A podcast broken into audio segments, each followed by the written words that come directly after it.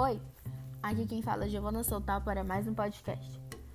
Hoje vamos falar sobre o livro Justino Retirante, de Odete Barros. Bom, o livro fala sobre Justino, um menino de 12 anos que vive no sertão nordestino, que parte uma jornada buscando melhor qualidade de vida após seus pais falecerem e o patrão pedir as terras que Justino morava. Durante a jornada, depois de muitos dias caminhando, ele conhece um senhor cujo nome era Chico Cego, que acaba virando um grande amigo de Justino e um grande companheiro nessa batalha de vida. Depois de percorrer um longo caminho, eles chegam em um vilarejo. Lá conhecem Dona Severina, uma mulher que acolhe Justino e os ajuda, se tornando uma mãe de consideração para ele. Então, Chico Cego resolve seguir sua jornada sozinho, a fim de achar alguém que curasse seus olhos, deixando Justino com Dona Severina.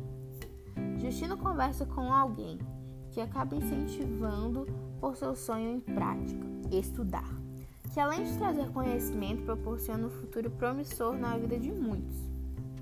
Durante a leitura da obra, é possível perceber aspectos típicos da cultura nordestina, comidas, vegetação e principalmente o linguajar ou sotaque, que é bem explícito durante a obra.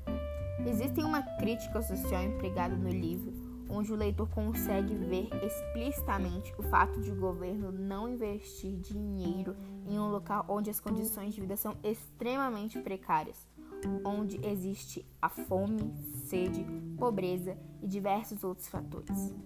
Como podemos ver, é uma leitura bem interessante e que merece um grande reconhecimento. Hoje vou ficando por aqui. Até a próxima. Tchau.